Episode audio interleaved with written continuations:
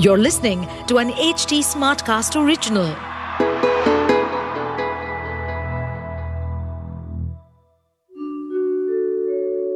आप सुन रहे हैं विवेकानंद की वाणी सुनिए स्वामी विवेकानंद के अनमोल विचार और जानिए जीवन को एक नए दृष्टिकोण से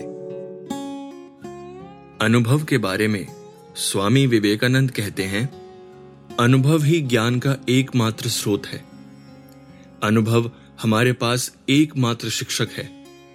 हम अपने पूरे जीवन में बात कर सकते हैं और तर्क कर सकते हैं, लेकिन जब तक हमें स्वयं इसका अनुभव नहीं होगा, तब तक हम सत्य के एक शब्द को नहीं समझ पाएँगे।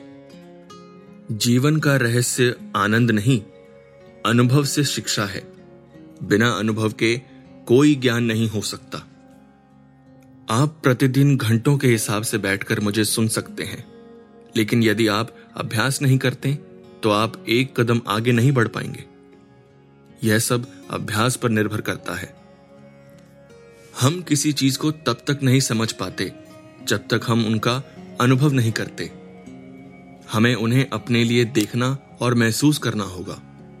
केवल व्याख्याओं और सिद्धांतों को सुनने से काम नहीं चलेगा।